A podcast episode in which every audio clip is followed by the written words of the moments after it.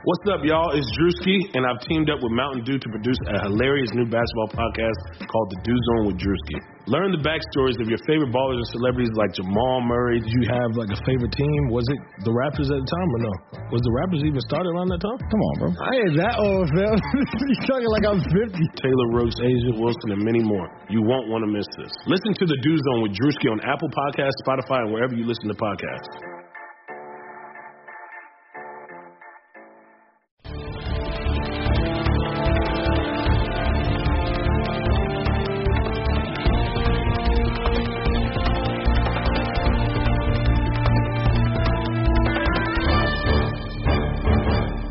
Hello, everyone. Welcome into another episode of Kentucky Daily, a daily podcast covering your University of Kentucky Wildcats.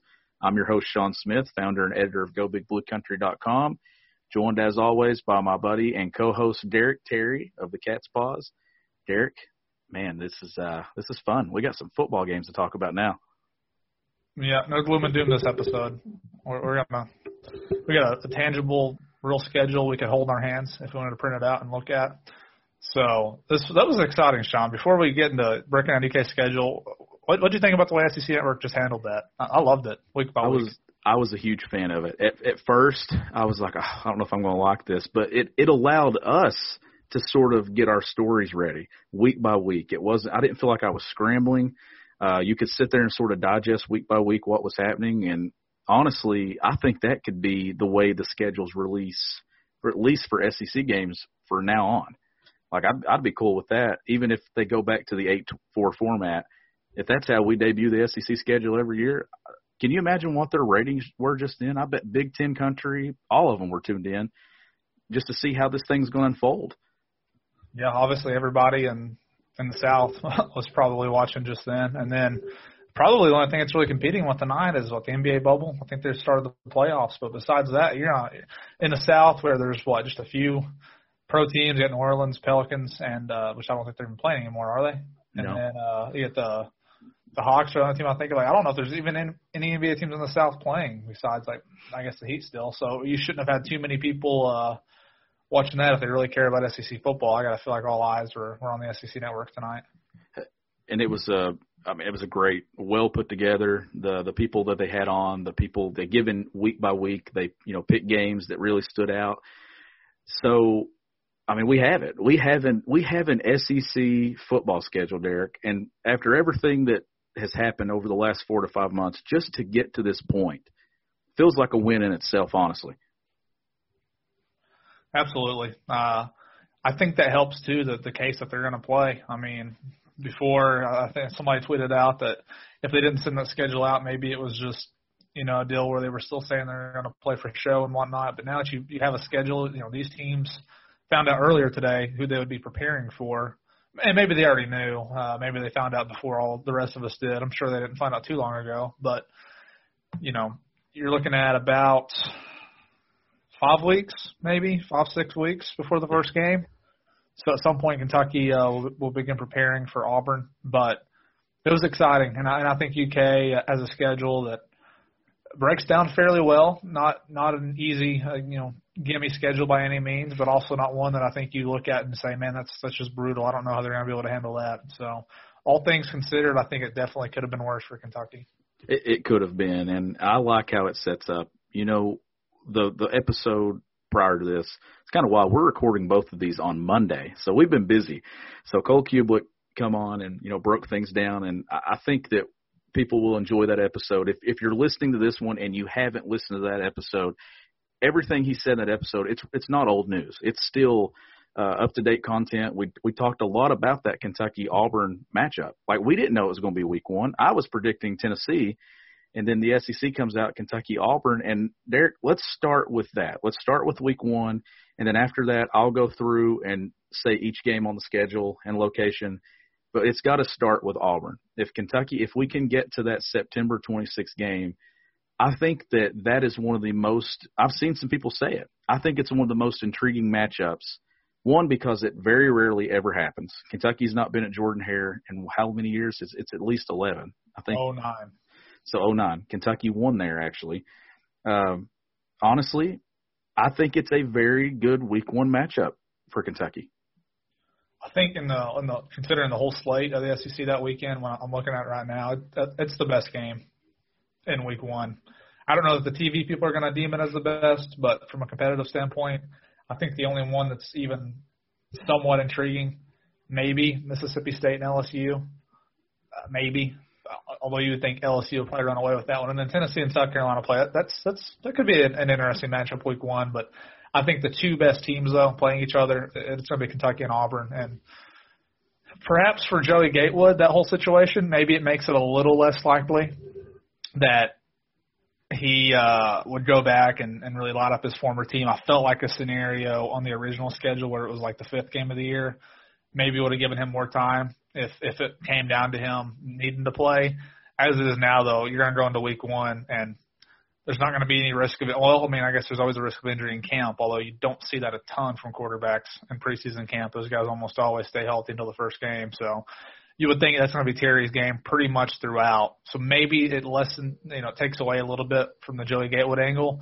But at the same time, I like that they get Auburn that early because Auburn's going to be having to figure out uh, its new offensive line. They they replaced four starters from last year's team. They're, they're only returning guys their center, and then the defensive line. They lost their two best defensive linemen. So UK is going to be better in the trenches than than Auburn, and it's I don't know how many times we've been able to say that throughout history. Very rarely, but for this year, that is the case. Now Auburn's got some really nice pieces. Bo Nix, kind of some differing opinions on him depending on who you talk to, but he's got the pedigree.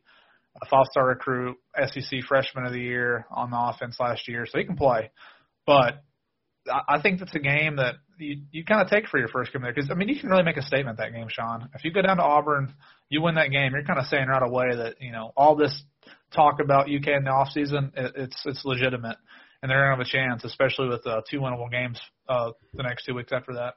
And I'm not even to entertain that that game's to be played on anything other than a national network, ESPN or CBS. One of those, it's to be on one of those two, in my opinion.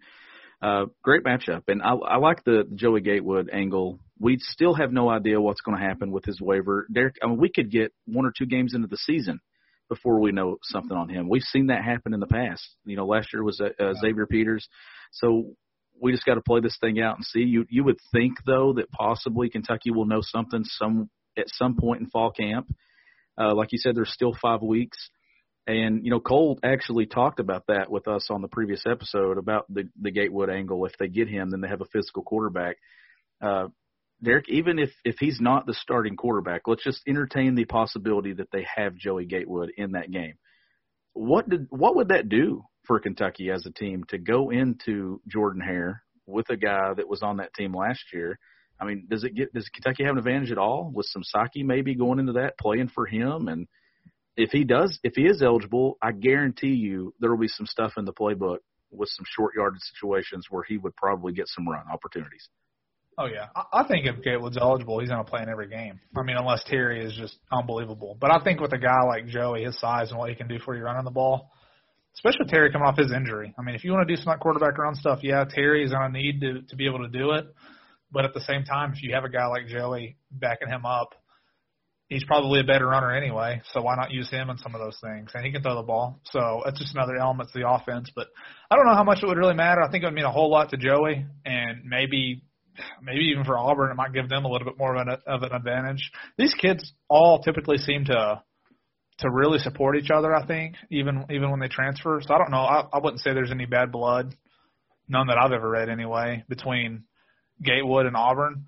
But at the same time, you know, if you're an old school guy, Gatewood did kind of leave the team in the middle of the year last year. I think after like the sixth game, he just transferred. He just left school, and that was that. So you could say, you know, if you're someone who defines it that way as quitting or whatever, I don't define it that way. I mean, he he did what was best for him. I feel like so. But if you have a different opinion, then maybe there'll be some guys on Auburn who are looking forward to doing that. And uh, maybe there's a motivating factor though for Bo Nix if uh, if Gatewood is on the other side because he came in there and beat him out uh, Bo did and took that job and Joey left. So a lot of motivating factors for a lot of guys, but at the same time, like you just mentioned, he might not even be eligible. We don't know yet.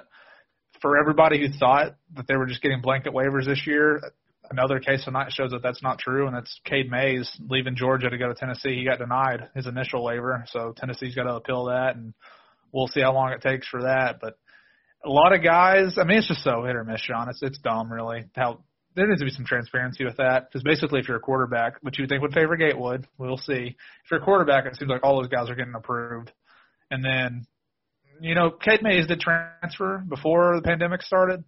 But at the same time, he left Georgia after like his dad had a lawsuit right against the school. he, he did amputated. So you, you would have thought that would have been a pretty good case where a kid gets immediately eligible, but it didn't happen. So we really don't know how it's going to play out. No, we don't. And I was actually going to bring that up, so I'm glad that you did bring that up. I thought that was some big news that probably gets covered up with the schedule yeah. release. That would have been the big story of the day in the SEC because it did look like there up until that point that everyone was getting a waiver regardless of situation. So now I do think that not only I guess it sort of makes you wonder about any waiver, probably even on the Kentucky basketball side. Who knows uh, how they make these decisions? But let's go through the schedule. I'll I'll name out the matchups and then we'll break them down in segments if you want to. We'll go like three games each. So of course Kentucky at Auburn to start the year, and then it's Ole Miss and Mississippi State. The Mississippi State the Mississippi schools back to back weeks coming to Kroger Field, and then they're at Knoxville on October 17th. Really intriguing matchup that early in the season that I thought we'll get to when we get to that point. And then it's Georgia and Lexington, and then it's at Missouri and then there's a bye week there, November 7th. And interesting, that is the last week in the entire SEC schedule where any team will have a bye week. From that point on, those last four weeks of the season, everyone plays. So then following that is Kentucky gets Vandy in Lexington after the bye week, and then it's back to back at Alabama, at Florida before a home game with South Carolina to close the schedule. Derek, I guess before we break everything down, when you look at the whole thing, what are a couple things that stand out to you about those about those ten games? Uh, in terms of difficulty, there's no question that at Alabama and at Florida back to back is is going to be very difficult. And because of that, I think you go into that game hoping that you've already taken care of business against the teams you should beat. And those teams, in my opinion, that you should beat are both Mississippi schools and Missouri. So it's three wins. And the teams that you know, you you'd like to think that it's not an automatic automatic loss when you go to Knoxville, although it kind of has been since 1984. They've lost every single year down there since then, which it'll be different this year. No fans, things like that. It's earlier than it normally is, so some different factors there. But you know, the bye week comes late. I mean, they they join uh looks like LSU, Ole Miss, and Missouri are the other teams. Oh, and Auburn and Alabama. So half the league, I guess, or two, four, well, six teams. So it's it's a late bye week, but at the same time, need to start well. That's kind of the thing I'm looking at because if you are two and one, if you do lose at Auburn and you go to Tennessee two and one, like I think you're gonna need that's a pretty big game at that point. It's gonna be a big game either way, but it's a really big game. Perhaps there's a possibility UK loses to one of the Mississippi schools. So if in the event that you're one and two, well, while we're throwing out all scenarios, maybe 0 3. I don't think they're going to be 0 3, but if if they do go 0 3, then like that Tennessee game becomes very very important. But I'm going to say at the worst they're at the worst they're one and two, but I think most likely is they're two and one.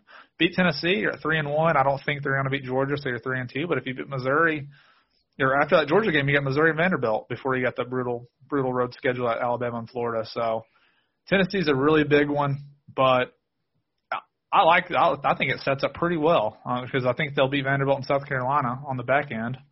So two of the Final Four you should win, and if you've done some good things before that, you could be seven and three, and who knows how many losses or whatever every team's going to take this year. So at that point, maybe you're still in consideration uh, for the SEC East. I don't know. Here's what I like about it.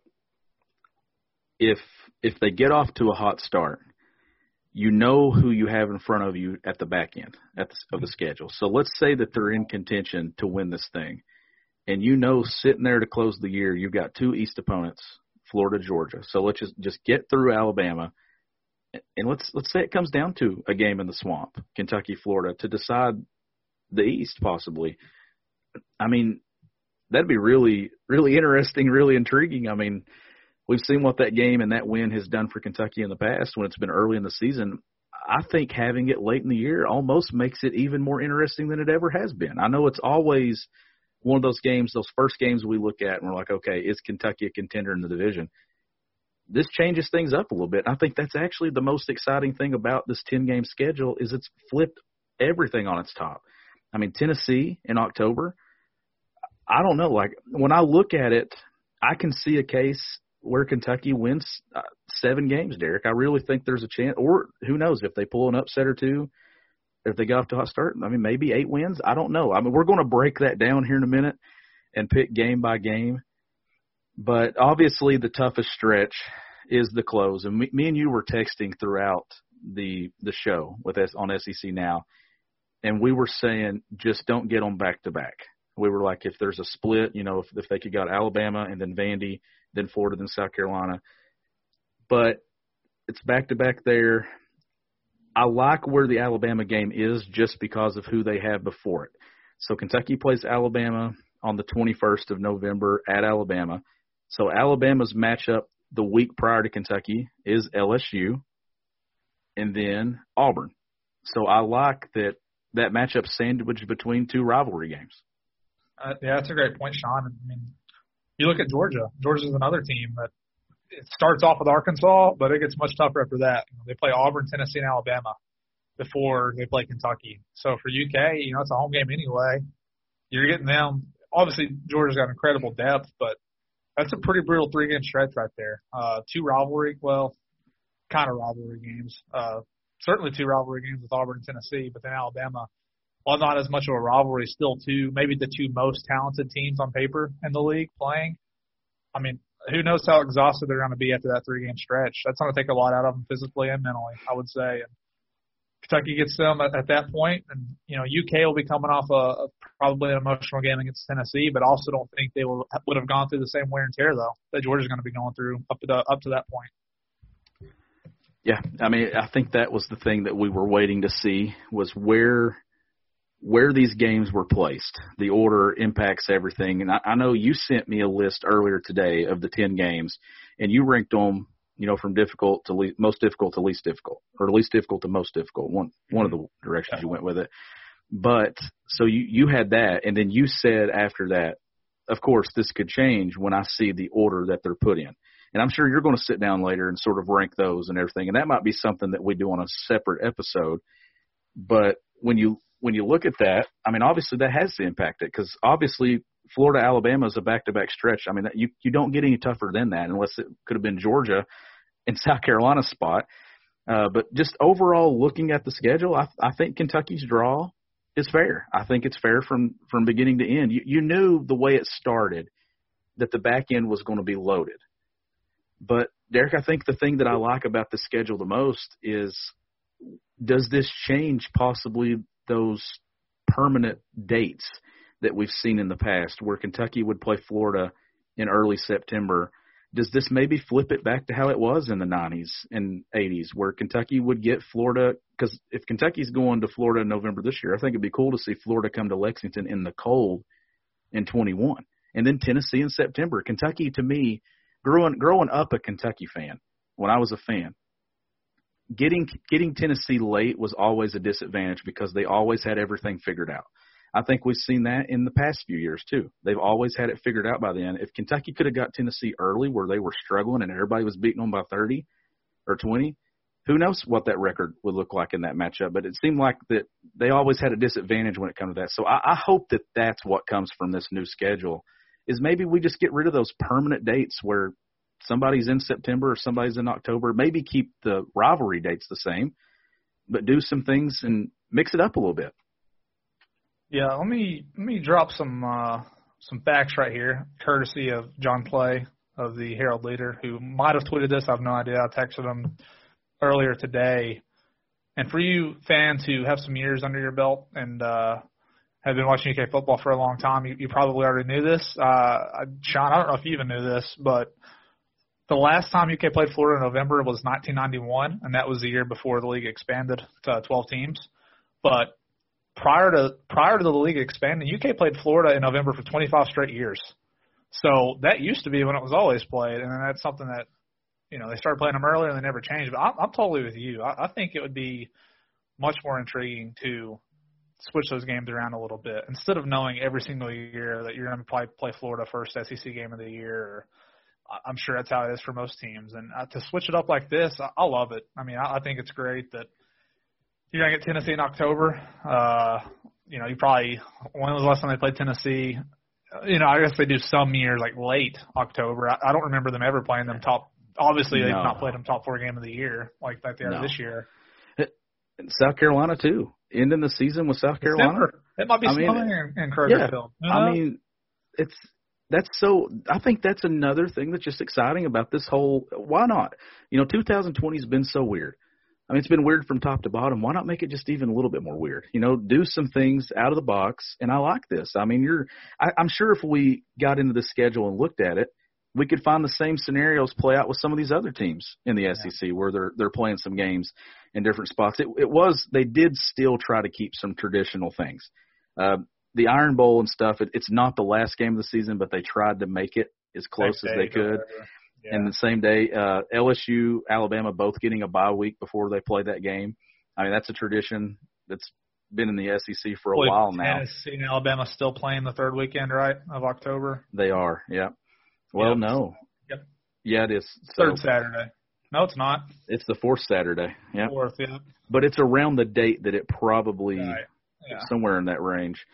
If uh but yeah, I, I just think that that's interesting. You know, seeing how they do this, and hopefully, maybe it it continues, and you get to see this sort of stick around with changing things up. I know I know Kentucky's played Mississippi State in September, but then this year it was going to be in November initially, so it was it was cool to see it. But now it's back to September or uh, October now, so it's back to the early part of the year. But uh, just a lot to unpack when you look at the schedule. And Derek, I'm sure over the next few episodes we're going to have some things come to mind that don't come to mind tonight that we're probably going to want to touch on. But let's let's look what, what at would you have thought about real quick? What would you thought about having Alabama first versus Auburn? well, Would you have seen a scenario where you'd rather just get that game out of the way, and maybe you get in a scenario where, you know, maybe Alabama's not quite settled on a quarterback because there seems to be kind of a prevailing thought that okay, Mac Jones might start the year, but before too long, it's going to be five-star Bryce Young who takes over. As, as I look at the schedule now, I think you would have to expect Bryce Young to, if he's that good, you, that's probably who UK is going to see. Versus if you would have played them first game of the first game of the year, you would have had that Mac Jones angle that uh you, you might not get now. and you you could have caught them early. I think that was another thing that I guess if it's not where it is, then I would have preferred it to be first if I had been a coach at Kentucky staff. But then again, I guess on the the flip side of that, you get a game against a team, a quality team, a, a big name program in the SEC, and you mentioned this earlier when we opened the show. It's a chance to make a statement right out of the gate in week one. I, I guess what does more, you know, is getting Alabama out of the way or beating a good Auburn team on the road at Jordan Hare? I, I don't know. Like I, both arguments are are good there. Uh, I got I don't know. It's just when you unpack this thing and you look at it, I guess the only thing I'm thinking is like, I don't think they're going to beat Alabama, so I don't think you're going to be able to go four and zero after the bye week. Whereas if you did have Auburn there, I think it would be possible you could go four and zero after like the they bye did, like they closed this past year on a high note. That is that is a good point because I guess when you okay, I'll, I'll leads me into this with only a ten game SEC schedule. How do we judge how well they do this year? And I think closing the year, how do they close?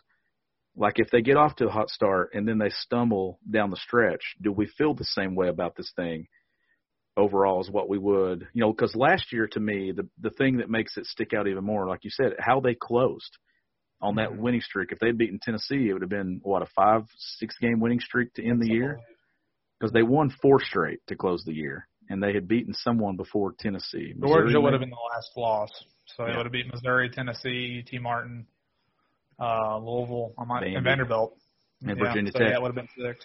So I guess that's one way to look at it is how do we digest what or process what becomes a successful season. So I'll ask you that before we get into everything. 10 games clearly if there we don't know the what's around a bowl season. We don't know that yet. I, I guess that's something that's going to have to be played out. Will there be a national championship? Will there be bowls? We just have to wait and see because I don't know. Have you seen anything said on that? I haven't seen anything. No, I haven't. So I'm assuming if there is bowl games, I've actually had this question quite a few times. What would be bowl eligible? It would be five and five, is how I take it, because it, it would be 500. If it's six and six with a 12 game schedule, it makes sense for it to be a five and five. Because back in the the day when it was 11 games, six and five was the mark. So would they change that? Because six and four, are you going to have a lot of teams bowl eligible at six and four? I don't know. So, but that's that's stuff that we'll have to wait and see what happens. Yeah. To me, I think what would make this season a success is beating the teams that you feel like you're already better than in the in the pecking order. Like to me, you have to beat Ole Miss, Mississippi State, Vanderbilt, and South Carolina. So, and Vanderbilt. I think uh, never mind. I already mentioned them. So that's four when I'm looking at. It's four teams you you must beat this year. Well, But- the year. Go ahead. Oh, go ahead. I'm sorry. Well, I'm, I'm saying if you want to be viewed though as more than just kind of a middle tier team, which I think UK is right now, and there's nothing. I mean, for UK to be considered a middle tier team, that's that's pretty good for for its history because most of the time it was considered as a bottom feeder. So they've moved out of the basement for sure. They've not won enough games though to really be elevated consistently. They've not won enough games consistently to kind of be viewed as more than maybe a potential dark horse here and there. So like this, this kind of year, you know, you need to beat an Auburn or a Tennessee. I think for sure is you got to do that to be better. And Auburn's a great opportunity, like we said, it's first game of the year. If you do that, maybe it's how Florida was a few years ago, where it opens everything else up for you.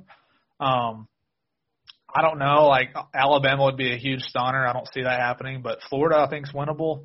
And Georgia, Georgia's the only team in the East that Stoops still hasn't beaten yet since he's been at UK. And you get them at home this year, and like I just mentioned, you get them after they're on a string of pretty tough games. So to me, you're going to have to win like one or two of those games where people are going to say, "Man, that's that's kind of surprising that UK was able to pull that one off." And if you do that, I think that opens up a, a seven and three type season, which I think would be phenomenal. I mean, what they've five is like the most they've won, I think, ever. Yeah, that was And you're going to get two 10 more chances. year. Yeah, yeah. So anything more than five wins, I would say you know you beat a you beat some quality teams, and it wasn't easy with the schedule. So to me, that's what you're going to have to do. If and I'm not saying five and five would be a bad season. I don't think it would be. You're going to have some fans who wish it would have been better, but don't lose the teams though that you should already that you think you should beat anyway, and and find a game here or there that that you find a way to to win that maybe people don't think you should win it. Yeah, f- five and five seems like the mark where we would be like, okay, if this were a normal year, Kentucky probably would have went eight and four in the regular season. So Yeah. that with a chance to win a nine, nine with a bowl. I'm sorry, Missouri was a team. I, I knew I was leaving somebody off. That was Missouri was the other team I was trying to say. That that, that gets to the five. Sorry for cutting you off there. Oh, you're I, fine. I just really confused myself whenever I was looking at the schedule. There's I so many teams in this graphic. I look at it this way: if they win six, if they go six and four, I think it's a great year. Yeah, I, I really do. Just because you win, like you said, you beat the teams that you want to beat, and then you could lose to. Then you, that means you've beaten one of Auburn, Tennessee. Oh no, Auburn, Tennessee, Georgia, Alabama, Florida. You've beaten one of those teams if you go six and four. So then it d- just depends on who that game is. I mean, it's a good win. And I think that even if this had been a 12 game schedule, we were thinking that for it to be a special year, you probably had to beat at least one of them for it to be a good year. But I I just look at it, Derek, and I have a hard time really picking. Like, I feel confident that this team could go seven and three with the schedule if they get the first one. To me, that's the most one of the most important games on their schedule is to get off to a hot start, just because what follows it. You stay at home for two weeks against the Mississippi schools. You go to Knoxville, and then you're back home again. So you're talking four straight weeks that the furthest you travel is a trip to Knoxville. I mean, you get Yep. the benefit of staying close to home during a pandemic. And I mean, you're not traveling to Florida or somewhere like that out of the gate. So just looking at the schedule, I know this is going to be hard because we're we don't know what's going to happen. Like obviously Cole said it on the podcast on the previous one. COVID nineteen is going to be a factor. There's going to be positive cases with some of these teams. So we're going to have to see who's available, and then you got to factor in injuries. Looking at this schedule, let's go week to week and let's make our project, pro- uh, projections and predictions for those games. So we'll start at the top. September 26th, Kentucky at Auburn. What do you think, Derek? Oh boy, It's hard. I think uh, I think they can win. I don't know. That's a Let- swing. Let, let me hear you. Let me hear you first. That's a that's a swing game to start the year. You don't say that often, where you could No. swing a, a season one direction or the other. I look at it like I looked at the Florida game in 18 and what it did to Kentucky's season when they got that off their back and then they it propelled them that start, that hot start. I think Kentucky goes to Auburn and win and wins. Yeah. I, I've I've just looked at that game since it was released. They're going to be they're going to be a double digit underdog in that game. I saw someone put it out to someone put it out today that they were the the early line. I think it was Brett McMurphy retweeted. It was uh, minus eleven in favor of Auburn. I just feel like Stoops. This team's got. You know, Cole said it best. This team is. You even said it earlier. They have an advantage in the trenches on both sides. I think they're going to out physical Auburn. Uh, the quarterback situation, of course, with Bo Nix. If Bo Nix is incredible, it's going to be hard to win. But I mean, who knows? We we've seen sophomore quarterbacks before in the SEC sort of hit a slump in the past. Uh, I just think Kentucky wins on the road at Auburn. Uh, we don't know what the fans are going to be like. It's obviously not going to be a packed house. If it were packed, I would lean a little bit more towards Auburn possibly winning. But I just think you got a hungry football team with an experienced offensive line, a quarterback in Terry Wilson, who it's, it's going to have some rust. But I just think that they're going to just line it up and just ground and pound first game of the year. And I, I think Kentucky by maybe a field goal. Yeah, I feel like it's going to be a low scoring type game for for UK to win that one. I don't think you really want to get in a shootout, but I agree. I think I'll I think I'll lean towards UK. Very close game though, and if you lose that one, really no shame. I mean, it's going to be. I think Auburn's going to have a pretty good year, but I'll, I'll go with that for this. But I, I do reserve the right though to change my mind because I'm sure we'll go through this one more time before the season starts. But initially, I think it's a winnable game, and then just moving on to the next two without too much debate, I'm going to say they start three and oh. zero. Yeah, I'm I'm going with you there. They they win both those games at Kroger Field, Ole Miss, Mississippi State, unless there's just something crazy happens. But I like the way that sets out up. though with with those first three, Auburn maybe to a lesser extent, but Auburn did hire Chad Morris in the off season. So there's going to be some different things about that offense that they didn't really get to go through in spring. And then those next two teams, both new head coaches. And to me, I, maybe I'm putting too much of a premium on stability, and I mentioned that in the other podcast, but I, I think that is really a good time to catch both those teams because they're just going to be getting settled. Ole Miss plays Florida the first week. That's probably a loss. And Mississippi State plays LSU. That's probably a loss. Mississippi State also plays Arkansas, so they might be one and one coming in there. But I think that's a good time to catch those two teams right there with, with new head coaches really early in the season. I think so too. That's a that's a very very good point. Uh, you got two two good offensive minds though in Kiffin and Leach that it's going to make that in, interesting, exciting matchups. Uh, Ole Miss No, beat I- Kentucky yeah, I the last time point it came to Lexington. I, I think Ole Miss is actually like one of the more sneaky, decently talented teams on the schedule. Like Hugh Freeze is pretty good at cheating. I mean, a lot of those kids are gone now, but they had some real talent there. And like uh Ely, I think at run or early, one of those two, I forget his last name, at running back, a five star running back, was electric last year. I think you'll see more from him. Don't know who Kiffin's going to go with at quarterback, but you got some options with John Rhys Plumlee and uh, Matt uh, Corral, who was more of a drop back, but he had kind of that five star pedigree too as a recruit. So I think they're decently talented, but their defense is going to be brutally bad. I think this year, and because of that, I, I think UK at home is going to be able to win that game. But it could be a pretty exciting matchup again, just like it was back in 2017. So we're both agreeing that three zero. That's what we'll Yep. go with right now. Okay, well let's go straight into Knoxville then. Uh, so we'll take the the drive down I seventy five there and into Knoxville on October seventeenth. Kentucky at Tennessee, a place Kentucky hasn't won since nineteen is it eighty four? I think was the last time. Before I, I think so, somewhere around there. Uh, Derek, Derek, I'll start. I'll start with this one. Um, I've been sitting here going back and forth. Out of these next two, Tennessee, Georgia, I think Kentucky loses one of them. I'm going to say Kentucky beats Tennessee in Knoxville this year. 2020 has already been weird. Why not get a little even more? Why not get even more weird? It's, it's. I think it'll be disappointing just because there won't be 108,000 people in the stands in Knoxville to see it. But I don't. I just feel like that when this team lines up and they see Tennessee on the schedule this year, I mean, Mark Stoops has to be getting kind of ticked off that they keep losing games to Tennessee when they shouldn't lose to Tennessee. I think that Landon Young, Drake Jackson, that veteran offensive line. I think that there's a lot of guys on this team that they want to win in Knoxville. And what if you're wanting to accomplish something in a weird season, that'd be one of the best wins of the Mark Stoops era, regardless if people are in the stands or not, just because it hasn't happened in Tennessee. I think that's where we're going to differ for the first time. I've taken the stance on Tennessee and Knoxville that until they actually win down there, I'm going to have to not pick Kentucky. I took that.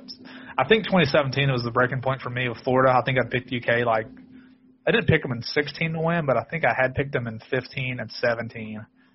And the 17 game, when they found a way to lose that one, I was like, okay, this is never going to happen. They're just not going to beat Florida. Got to deal with it. Um, we were talking about earlier how big of a game that was for Kentucky playing Tennessee looking at Tennessee's schedule, I mean, it's a really big game for them too because it's it uh, sandwiched in between Georgia and Alabama. But I think Tennessee will probably be two and zero oh playing Georgia. That's a game in, in Athens, so that's an important game for Tennessee. I, I think talent wise, the two teams are similar than probably Tennessee fans would want you to think. Uh but like I just said though, and it's until I see it, I just have a hard time picking UK to beat Tennessee on the road. So I'll put UK at three and one after that week. Or, and yeah. and if that and if that scenario plays out, three and one's not a bad position to be in. No. Uh, I don't know. I'm just riding.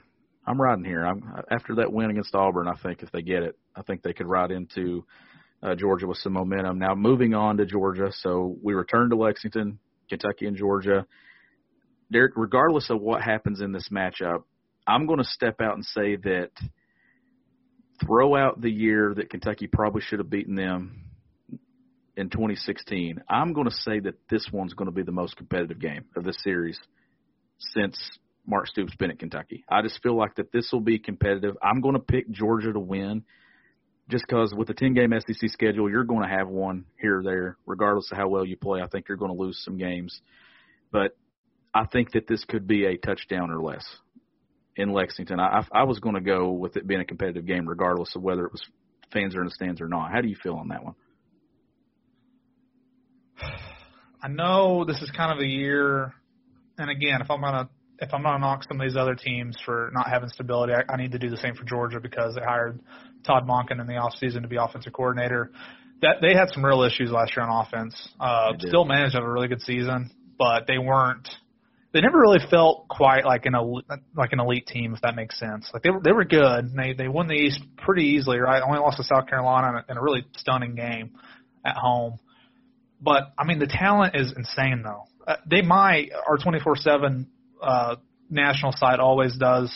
We have a really cool feature on 24/7, the the team talent evaluator, and it takes all the star rankings or whatever, puts it on the team uh, what, what the kids were in high school, and then they rank them. And I think Georgia's to have a real chance to be number one this year. And I know games aren't played on paper, but it's it's a really good indicator typically to how good a team's to be. And I think Georgia might have more talent on paper than Alabama even. It's, it's very close. So yes, they they have to replace a lot of the offensive line. They have to replace Jake Fromm. Uh, but you know Georgia recruits so well that I still think this is. I put it number two. I put it as a tougher game on my story than Florida. And I know a lot of people think Florida's going to beat Georgia this year and win the East, but I'm still kind of in the camp of Georgia. And getting JT Daniels eligible is just huge. I won't get off on a tangent on this, but like, how did that kid get eligible and Cade Mays didn't? I mean, like the, yeah. the dude's transferred from Southern Cal to Georgia and he's getting eligible. I don't, I have no idea why. Um, I, I think it'll be, I think it'll be a double digit loss that game. Could be wrong, but I think that's gonna be the first game that you see UK like UK better figure out its passing game by this week because Georgia's defense is going to be pretty nasty again, and that's not a team you can just line up against and run the ball. Well, I think that was the only team last year that kept Lynn under 100 yards, right? Or maybe Tennessee yeah. did too. Uh, he might have gotten over 100 against Tennessee. I can't remember. And then you look at you know Georgia's schedule. In consecutive weeks, it's Auburn, Tennessee, yeah, Alabama, yeah. Kentucky, and then Florida after the bye week. I, I, I don't. I think I just look at it in that aspect of things that it, it that's, could. That's a good point.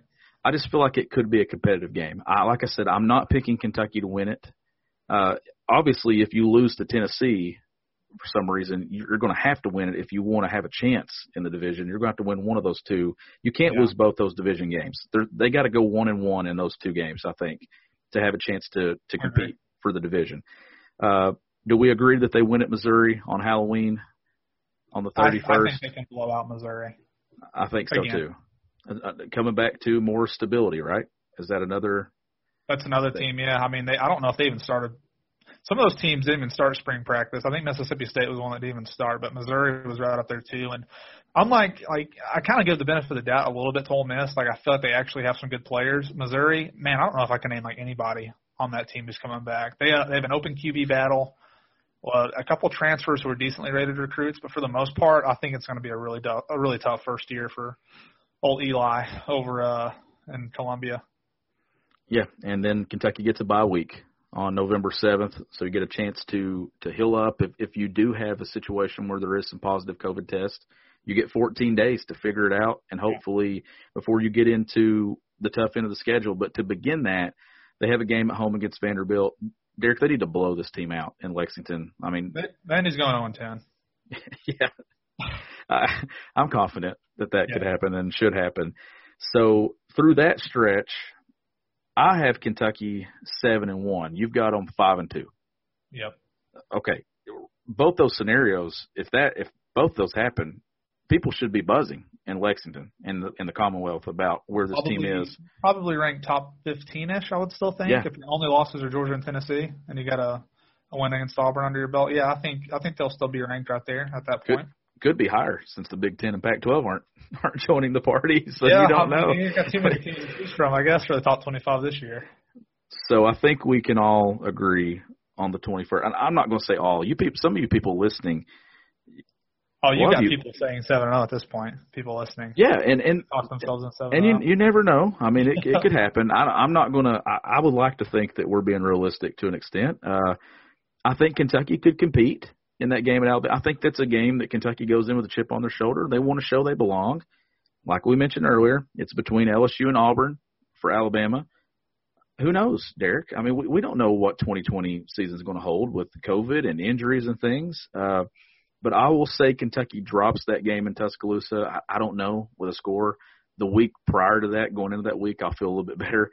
Uh, like I said, these project, predictions could change week to week with us, but this is just the uh, blueprint. So I got Kentucky dropping, and uh, that would be what would that be for me? Six and two. I think I said seven and one earlier. and I meant six and one. yeah, yeah. So It'd six and two. Yeah, six and two Yeah, with two like games the left. thing, Alabama and Georgia and these teams, like I'm gonna have to see a, a real passing threat from Kentucky because you just UK can line up, run the ball down Vanderbilt's throat. They can do that against Missouri. Hell, they can probably do that against Ole Miss and Mississippi State, but like you can't do that against Alabama. You're not just gonna line up and run the ball for 200 yards against Alabama. So if you don't have a really good passing game, and we, that's UK's biggest question mark, I think on the whole team maybe by that point in the year they've established one, and maybe I'll feel a little bit differently. But going up against uh, a team like that, you got to be able to be really dynamic, both running and throwing. So I just obviously I just don't see it happen in that game, and that brings you to a, a very very interesting game I think on November 28th. Yeah, and if if we're going off what we're doing right now, and I have Kentucky at six and two, I mean, you might as well just think that this game could decide who has a chance to win the division. I mean, if if I have Kentucky six and two, and only one of those losses are, is to an in division opponent, I mean, you're you're talking having a chance to win it, and I'm so stuck on how I feel about this game. Uh, it's late in the season. It's in November. It's a matchup that I feel like Kentucky's had. They should have a three-game winning streak, honestly, in the series. How are, where are you leaning with that one? I've said since early in the summer, I, I, I just don't see where all the Florida love's coming from. I don't know if it's because Dan Mullen's a good coach and this is year three and he's got a quarterback who turned out to be pretty good last year or what. But I, I think, yeah, I mean, I think you can definitely win this game. I don't think they're intimidated by Florida. That's um, unlike I don't know how they're going to feel playing Alabama, but I feel like Florida, in their own minds, they they think they're probably just as good as Florida, and they know that they've let some get away here in recent years. So I don't know yet if I want to pick UK to win that game, but it's definitely a game that I think, like most in this series under Stoops, I think it's going to be right there at the end with a a chance to win it. And who knows, like you were saying, who knows what could be on the line at that point. I'll probably lean towards loss right now, but would not be surprised if UK won that game. Well, I guess I'm just going to go ahead and just say I think they'll win it. So, So I've got them at six and four then, because I think they'll beat South Carolina. So one, two, three, four, five, six. and I have them at Well, eight. basically, what you're seeing from what I pick, like they need to beat Auburn or they do. any of those teams. Really, like it can happen. I mean, I, I might change my mind before once I see these guys play. They might be better than I think. Maybe some of these teams won't be worse, but still think with what we were saying, if if they go what I predict, I think it's still a great season. I have eight and two by my predictions. I wasn't planning to do that at all. I was actually thinking, just when I looked at them, I don't know. I just felt like eight and two is sitting there as possibly the best that this team can be. Where I think that it could be anywhere from five and five to eight and two, just depending on how things play out. I, I would probably wager more on a seven and three season than I would eight and two, but I don't think that eight and two is out of the question, Derek. If they if they get off to a hot start and they find a way to win some of these games that they have let slip away in the past, like if they win at Knoxville. So if you beat Auburn, who says you can't go to Knoxville and win? I mean, it's there's a chance if they start four and zero, they've put themselves in a position to win possibly eight. I mean, if they only lose to Alabama and Georgia, they're they're probably winning the East. Yeah. I would say because uh, Georgia. I mean, there there's kind of like I, I'm still think Georgia's gonna be really good, but like if Auburn loses to Kentucky in the first weekend and they're in a spot where they like it's must win for Auburn or else the season's like going down the tubes, like what if Auburn upsets Georgia? Well- and then Georgia loses to Alabama. Like, what if Georgia already has two losses by the time they come to play UK? I mean, Well, and then they play that's what- after. That's what I was about to say. When you look at the other schedules, This is if they play these games, this is going to be fascinating this Well, year. How this here's out. here's my thing. Could is there a scenario where Kentucky goes seven th- seven and three and wins the SEC East? Possibly. When you're talking a ten game schedule, because when you look at Georgia, Auburn, Tennessee, Alabama, F- Kentucky, Florida. I mean, you're going to know where they stand before you it think even gets anybody into can the, run the table this year? I just don't, don't- see. I don't No see anybody going undefeated on either side of the division. Alabama, LSU, I don't see anybody going undefeated. That's where I think that you can get some help. As long you have to win to me, you have to be good against your divisional opponents this year because you need the tiebreaker. Yeah. Regardless of who you play. Like if if but that Auburn win, of course, I mean you got a chance right there in the beginning of the year to win to go 3 and 0 against the West before you get into playing your division opponents. I'll tell you the Uh, one team who I think, and I know this, I know this kind of sounds like it's all over the place, but like it looks to me kind of like Georgia from November 14th on. Their last four games are very, very manageable. They finished here with Missouri, Mississippi State, South Carolina, and Vandy. Like they're going to win all those. Yeah. So if they can kind of push through, and if they only lose one of those games, I think Georgia's going to win the East again.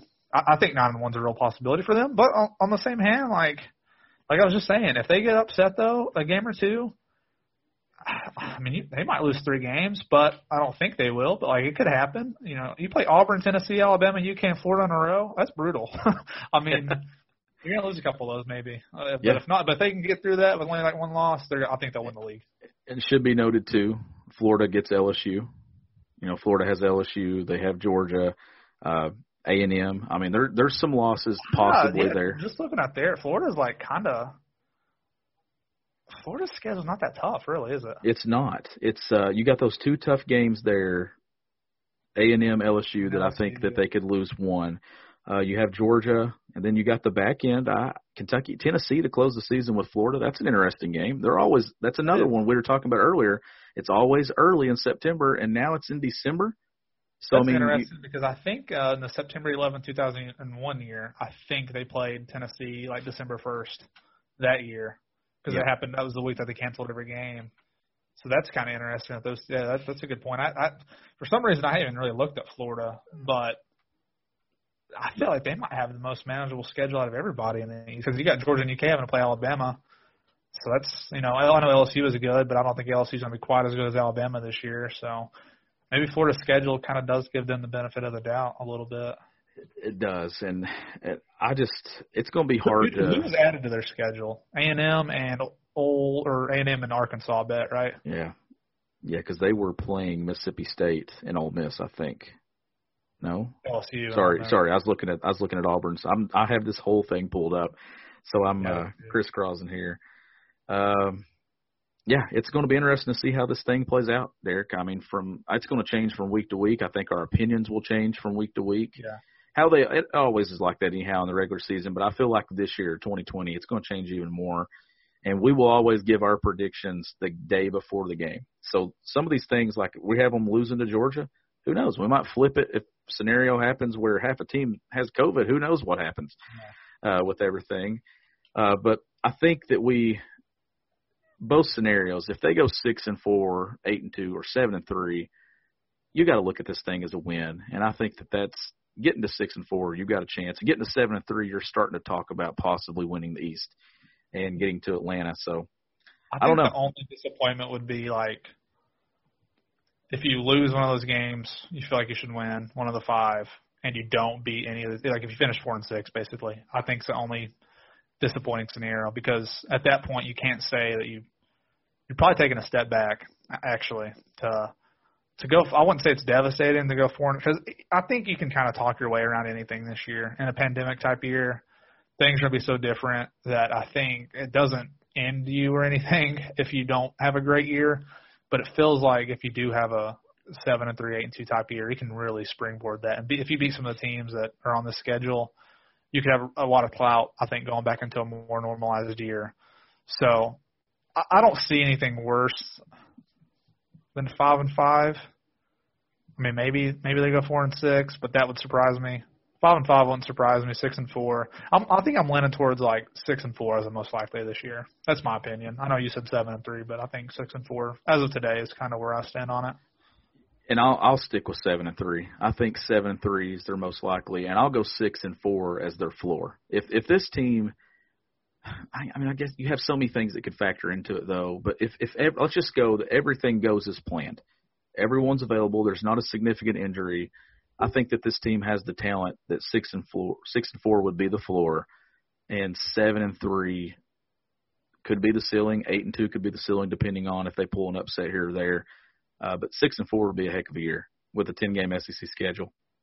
I mean, now you're then you're talking that that could have been a nine and three regular season in a twelve game format. So then you're knocking on the door of another ten win season.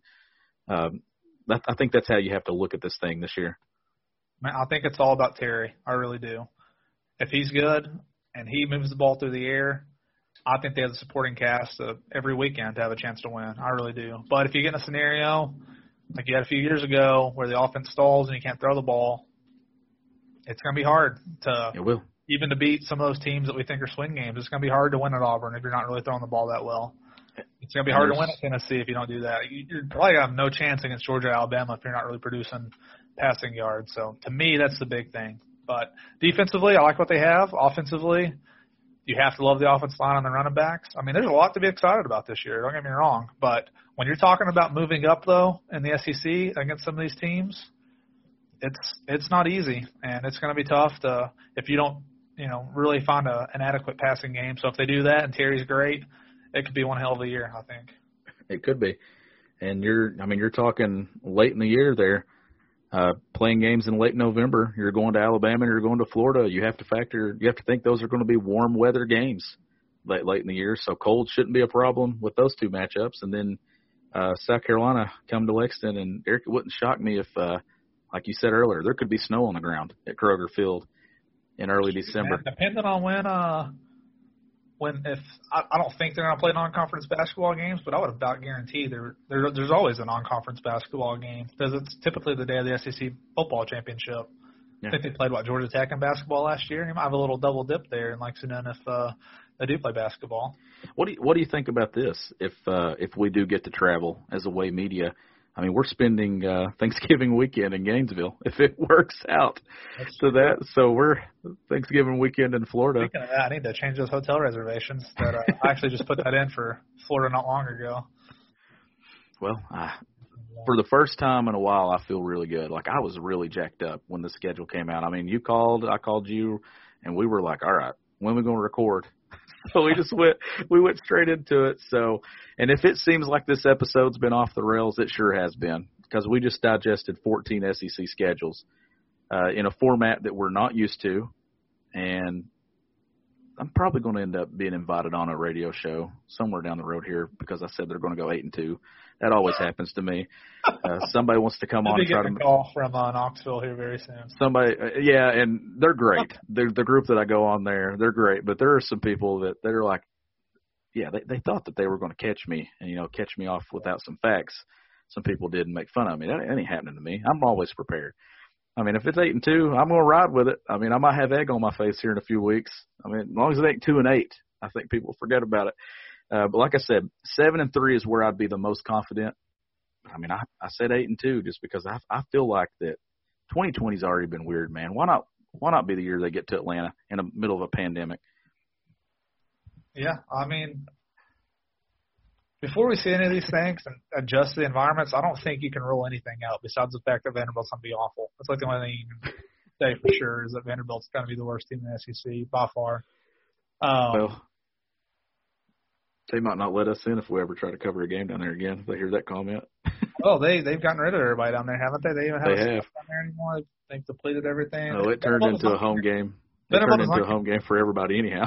Yeah, I mean Vanderbilt does not care about football. They They've made that abundantly clear, and that's a program that, with all this money prior to the pandemic that have been trickling in, I mean, it's embarrassing going down there. And there are some people down there at Vanderbilt who I like a lot who work down there and I think highly of, but they would probably tell you the same thing. Like they they are not adjusting with the times. And I know for a long time you can compare UK to them as like the other team who was really bad, but like UK's program is like years ahead of Vanderbilt's now.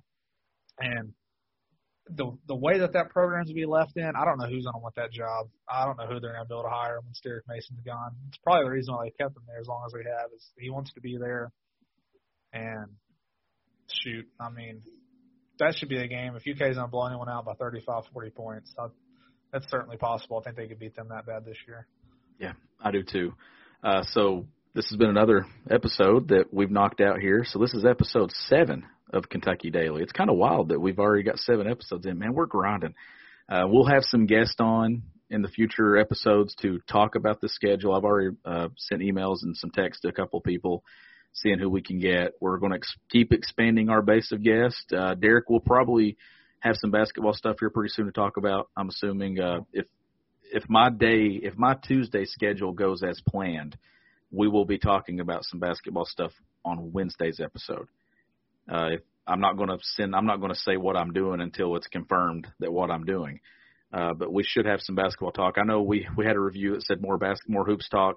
Trust me, there's going to be plenty of basketball talk on this podcast, and plenty of football. I think that it's not going to sway one way or the other. I mean, some shows with some places, not just Kentucky, but other places, they might lean toward one sport. Absolutely not. We love our football and we will cover our basketball for sure. So that's that's I think that's the one thing that you'll get from this episode. And yeah, I feel like you can expect. I mean, we're gonna go where the news is. You know, we are. We don't really want to have to just pull things out all the time and try to be creative. I mean, tonight obviously you're gonna spend the whole night talking about that. And one thing I wanted to bring up, and I want I want to hear from people who listen to this podcast, either leave a comment or DM one of us or email us. The idea of you know having some opposing team writers on. That's something I always like. I, I'm sure I'm sure you get asked a lot. I get asked all the time, pretty much every week, to answer questions about UK for other writers. I think it's a really great perspective. And to be completely honest with you, when we cover UK full time, it's hard to be an expert on other schools. So I think if you if you if you fans are curious and want in-depth kind of analysis on other teams during the football week, please let us know because it should not be hard at all for us to find guys who can come onto this podcast and really break down other teams and should I think make you a more informed fan and, and give you a pretty good idea of what might happen on any given Saturday. And two, it it wouldn't be a homer of a program no. either. It would be an you know someone that's going to tell it like it is, that's going to be clear cut with the facts and give you a pretty much a a scouting report on who they're going to play. And I, I do think that that's something that we should do, and I hope that we get some feedback on that. So, if, like Derek said, if that's something that you want to see and want to hear on this podcast, let us know because that's what we and we'll probably do the same with basketball. Derek, we might yeah.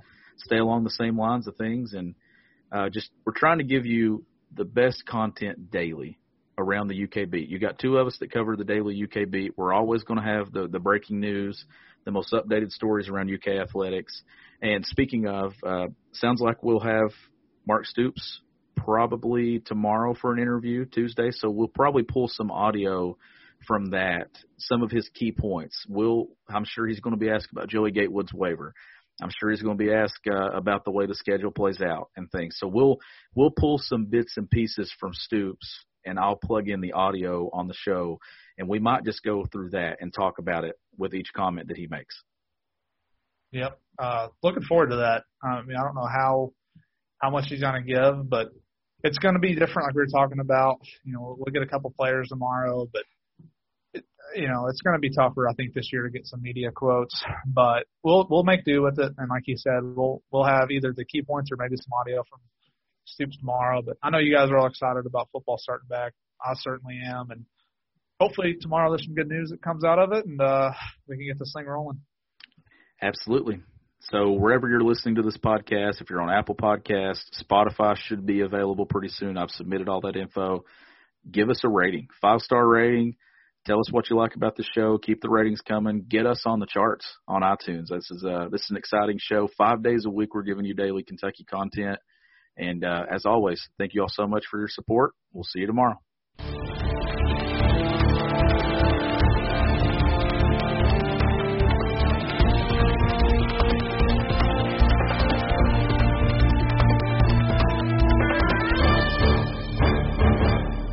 Nobody builds 5G like Verizon builds 5G.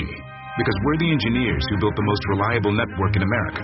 And the more you do with 5G, the more building it right matters. The more your network matters. The more Verizon engineers going the extra mile matters. It's us pushing us. It's Verizon versus Verizon. 5G built right from America's most reliable network. Most reliable based on rankings from RootMetrics second half 2020 U.S. report of three mobile networks. Results may vary. Award is not an endorsement.